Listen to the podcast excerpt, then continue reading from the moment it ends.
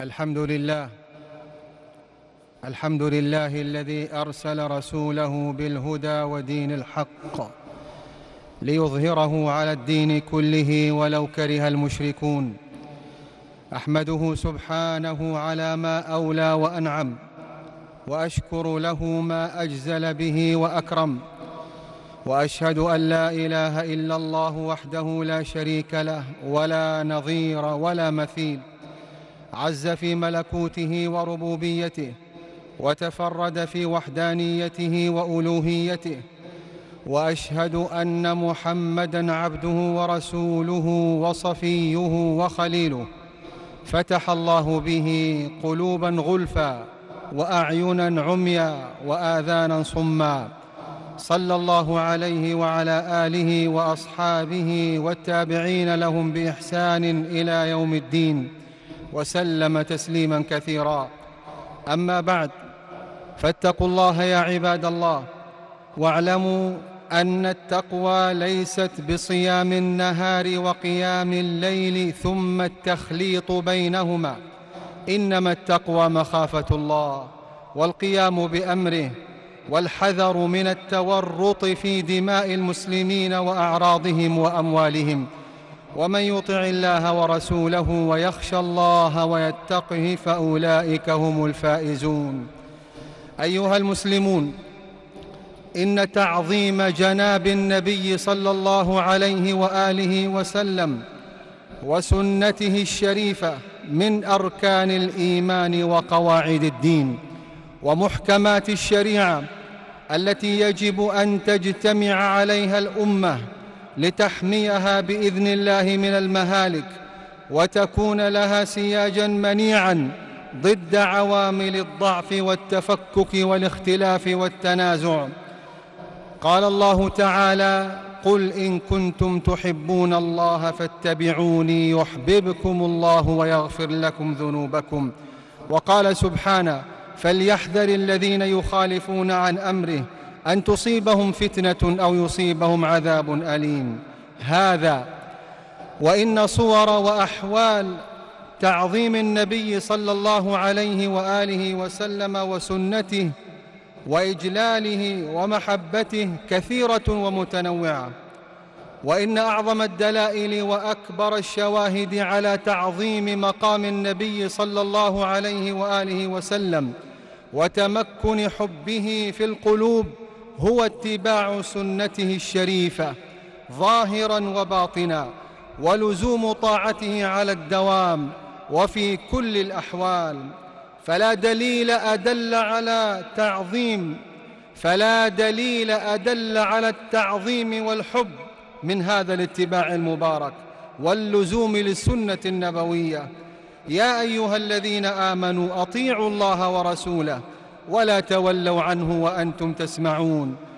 وبين سبحانه أن الهداية الحقيقية الكاملة لا تحصل إلا باتباع المصطفى صلى الله عليه وآله وسلم وطاعته، وإن تطيعوه تهتدوا واتبعوه لعلكم تهتدون. إن اتباع سنة النبي صلى الله عليه وآله وسلم في كل الأحوال هو حقيقة وأساس التعظيم والإجلال والإكبار للنبي صلى الله عليه وآله وسلم وأقواله وأفعاله، وهو الحب الحقيقي الصادق الذي يفضح كل ادعاء ويكشف كل زيف.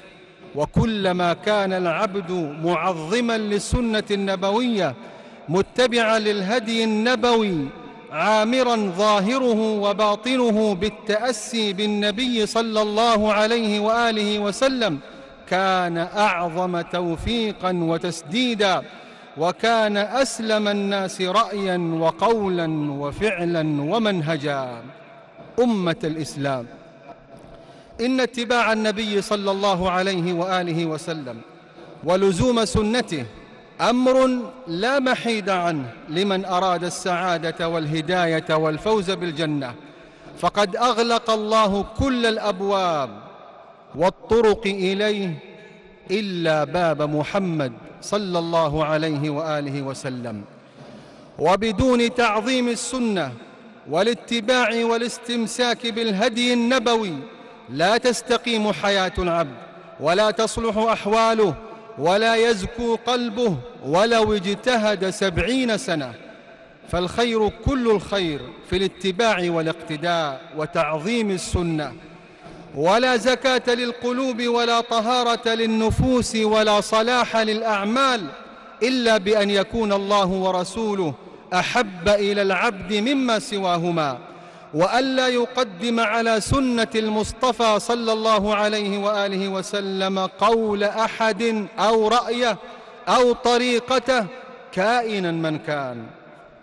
إن اتباع سنة المصطفى صلى الله عليه وآله وسلم واتخاذه الأسوة الوحيدة والقدوة الفريدة في العبادات والمعاملات والسلوك والأخلاق هو من تمام الرضا بمحمد صلى الله عليه وآله وسلم نبيا ورسولا.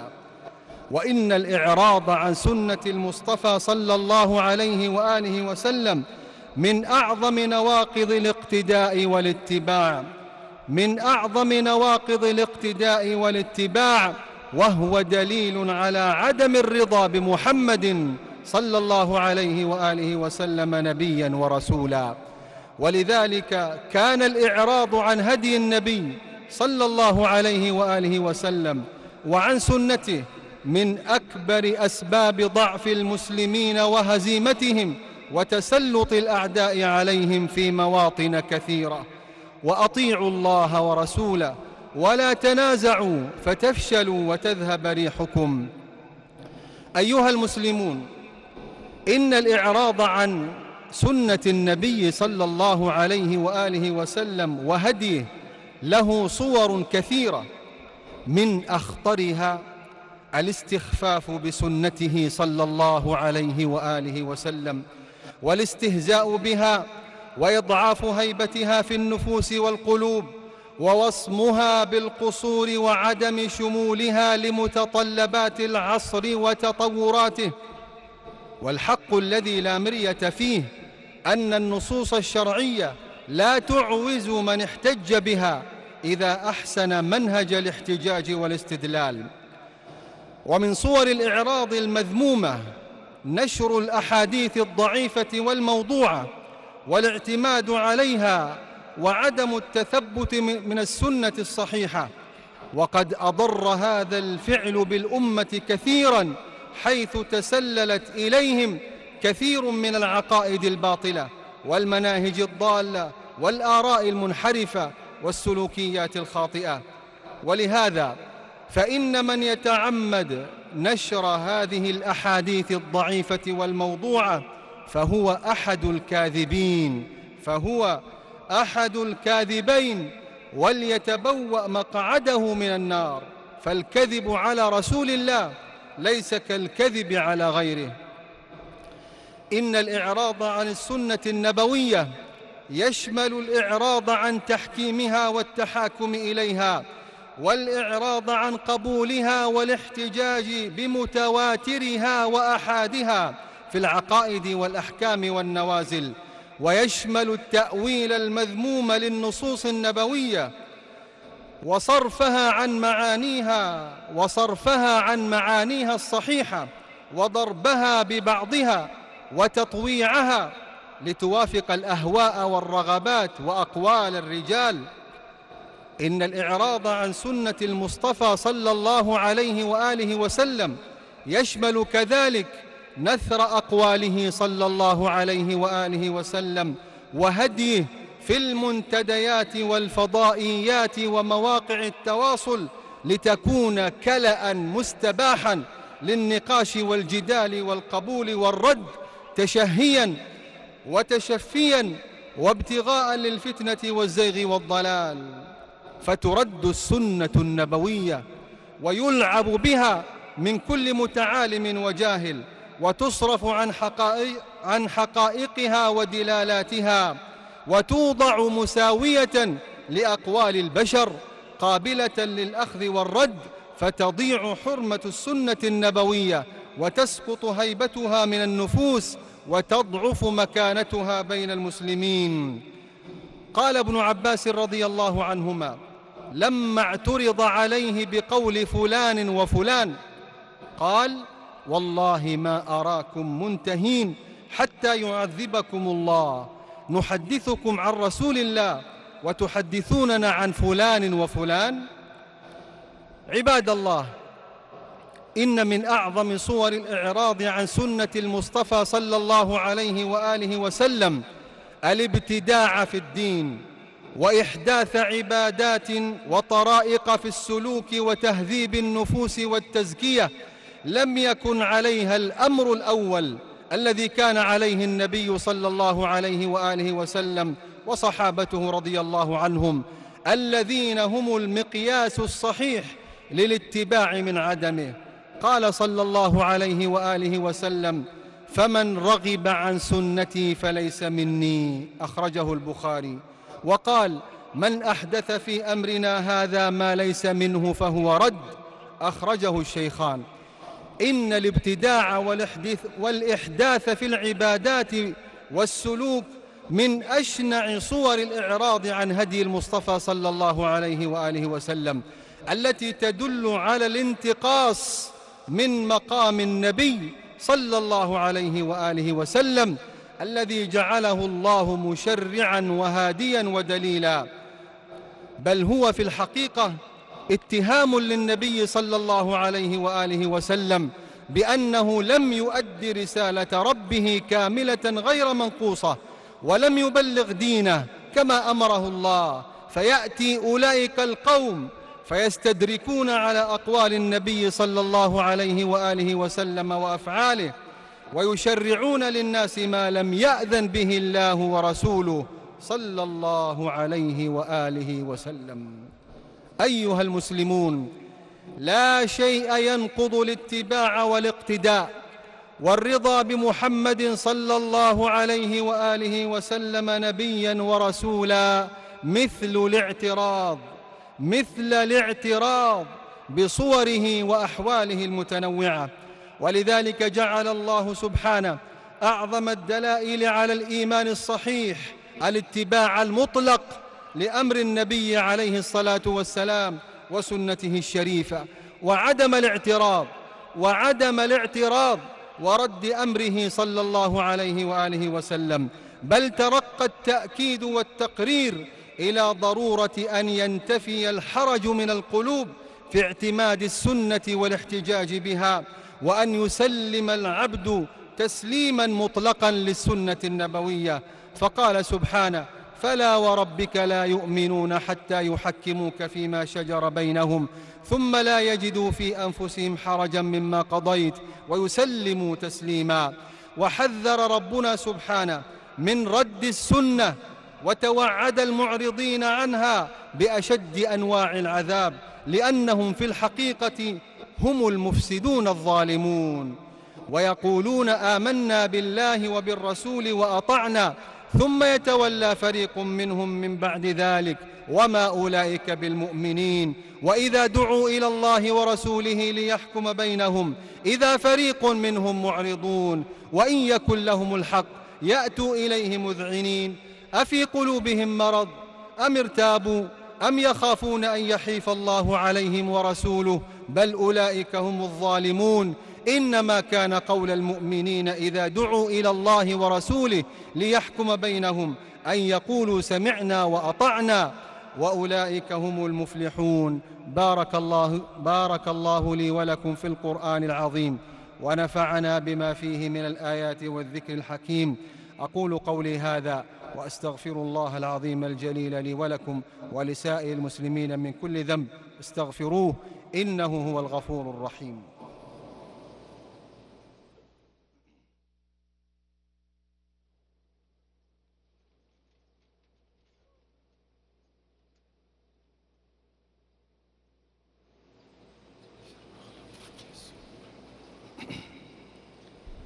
الحمد لله الذي ما من شيء في الوجود إلا يسبح بحمده، وتسجد الخلائق وظلالها طوعا وكرها لجلاله ومجده. وأصلي وأسلم على صاحب المقام المحمود المفتتح أبواب جنان الخلود، وعلى أهل بيته وأصحابه وتابعيهم بإحسان صلاة وسلاما بلا حصر ولا عد معدود. وبعد أيها المسلمون، إن من صور الاستهانة والاستخفاف بالشريعة ومقام النبوة عدم تعظيم وتقديس الشعائر الزمانية والمكانية التي أمر الله تعالى بتعظيمها، وحث النبي صلى الله عليه وآله وسلم على حبها وإجلالها. ومن ذلك شهر الله الحرام محرم، ومكة المشرفة، والمدينة النبوية المنورة، وبيت المقدس الشريف، وهي من أعظم شعائر الدين ومقدسات المسلمين المباركة التي باركها الله تعالى وقدسها، والتي كانت منذ القدم شوكة وغصة وغيظا للأعداء. فاليهود قبحهم الله ما زالوا يعيثون في المسجد الأقصى فسادا وقتلا وتخريبا، ثم جاء قوم طائفيون حاقدون على مقدسات المسلمين فشابهوا اليهود في أفعالهم، وأرادوا أن تكون مكة خرابا يبابا في شهر الله الحرام. إنها جريمة نكراء، إنها جريمة نكراء خرقاء في شهر الله الحرام، يستهدفون بلد الله الحرام كما كان يريد أبرهة المقبوح المنبوذ ومن تشبه به على مر العصور، لكن الله تعالى كان لهم بالمرصاد وأبطل كيدهم ومكرهم وحمى حرمه وبيته المعظم. فما أشبه هؤلاء الطائفيين الحاقدين باليهود، وما أقربهم إليهم. وهذا ديدن أهل النفاق الذين يبطلون الكفر والحقد على مقدسات المسلمين، ويلتقون مع كل ظالم وباغ في حقدهم على المسلمين ومقدساتهم، كما تحالف المنافقون مع الذين كفروا من أهل الكتاب على عهد رسول الله صلى الله عليه وآله وسلم، فأنزل الله فيهم قرآنا يتلى إلى يوم القيامة. ألم تر إلى الذين نافقوا يقولون لإخوانهم الذين كفروا من أهل الكتاب لئن أخرجتم لنخرجن معكم ولا نطيع فيكم أحدا أبدا وإن قتلتم لننصرنكم والله يشهد إنهم لكاذبون. عباد الله، من أراد الفلاح والسعادة فليعتصم بالوحي الإلهي من الكتاب والسنة، فكما أن القرآن وحي من الله فكذلك السنة وحي من الله، وهي مبينة وشارحة ومفصلة لأحكام القرآن ومعانيه. والنجم إذا هوى ما ضل صاحبكم وما غوى وما ينطق عن الهوى إن هو إلا وحي يوحى. ولقد أخبر النبي صلى الله عليه وآله وسلم خبر الصدق أنه سيأتي أناس يردون السنة النبوية ويعرضون عنها ولا يقبلونها، فقال عليه الصلاة والسلام: ألا إني أوتيت القرآن ومثله معه، يوشك رجل شبعان على أريكته يقول: عليكم بهذا القرآن، فما وجدتم فيه من حلال فأحلوه، وما وجدتم فيه من حرام فحرموه، ألا وإنما حرم رسول الله كما حرم الله. أخرجه الترمذي والحاكم. وقال حسان بن عطية رحمه الله: كان جبريل ينزل على النبي صلى الله عليه وآله وسلم بالسنة كما ينزل بالقرآن. ألا فليعلم ذلك كل عبد عقل عن الله وعن رسوله صلى الله عليه وآله وسلم، وعاصر هذا الزمان المليء بالفتن والأهواء والأحزاب والمضلات، أنه لا عاصم ولا نجاة ولا فلاح إلا باتباع المصطفى صلى الله عليه وآله وسلم ولزوم غرزه واقتفاء أثره. فمن أراد النجاة من أمواج الفتن والأهواء فليركب سفينة السنة. وما أفلح سلفنا الصالح وارتفعوا وارتقوا إلا بشدة تمسكهم بهدي النبي صلى الله عليه وآله وسلم واتباعهم منهجا. قال أبي بن كعب رضي الله عنه: عليكم بالسبيل والسنة، فإن اقتصادا في سبيل وسنة خير من اجتهاد في خلاف سبيل وسنة. وقال سفيان رحمه الله: لا يستقيم قول وعمل إلا بالسنة. وقال أحمد رحمه الله: من رد حديث رسول الله صلى الله عليه وآله وسلم فهو على شفا هلك.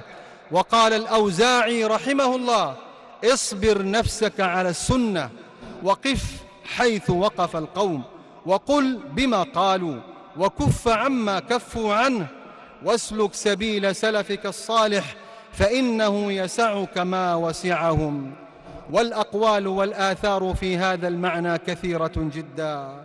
ثم صلوا وسلموا على نبينا وحبيبنا الرسول الأعظم والنبي الأكرم، كما أمرنا بذلك الله، حيث قال في محكم تنزيله: إن الله وملائكته يصلون على النبي يا أيها الذين آمنوا صلوا عليه وسلموا تسليما.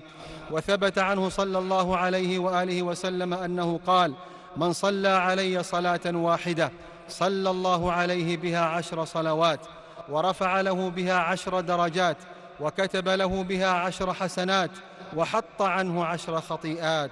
فاللهم صل وسلم وبارك وأنعم على حبيبنا ورسولنا سيدنا محمد وعلى آله وأزواجه وذرياته وصحابته الكرام، وخص منهم أبا بكر الصديق وعمر الفاروق وعثمان ذا النورين وعليا أبا الحسنين، والتابعين لهم بإحسان إلى يوم الدين.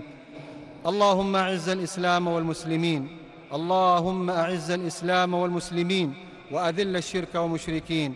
اللهم اجعل بلدنا هذا بلدا آمنا مطمئنا رخاء وسائر بلاد المسلمين. اللهم من أراد بلادنا وعقيدتنا وديننا ومقدساتنا بسوء وكيد فاردد كيده في نحره وأشغله بنفسه يا قوي يا عزيز. اللهم وفق جميع ولاة المسلمين للعمل بكتابك وسنة نبيك صلى الله عليه وآله وسلم. اللهم وفق ولي أمرنا لما تحبه وترضاه. اللهم وفق ولي أمرنا لما تحبه وترضاه. اللهم وفقه ونائبيه لما فيه صلاح البلاد والعباد، واجعلهم مفاتيح الخير مغاليق للشر برحمتك يا أرحم الراحمين. اللهم اغفر لنا ولوالدينا ولجميع المسلمين. اللهم اغفر لنا ولوالدينا ولجميع المسلمين. اللهم أكرمنا ولا تهنا، وأعطنا ولا تحرمنا، وكن معنا ولا تكن علينا، وانصرنا ولا تنصر علينا. اللهم انصرنا على من ظلمنا، اللهم انصرنا على من بغى علينا، اللهم انصرنا على من عادانا. اللهم لا تشمت بنا عدوا ولا حاسدا برحمتك يا أرحم الراحمين. وصلى الله وسلم وبارك على نبينا محمد وآله وصحبه أجمعين.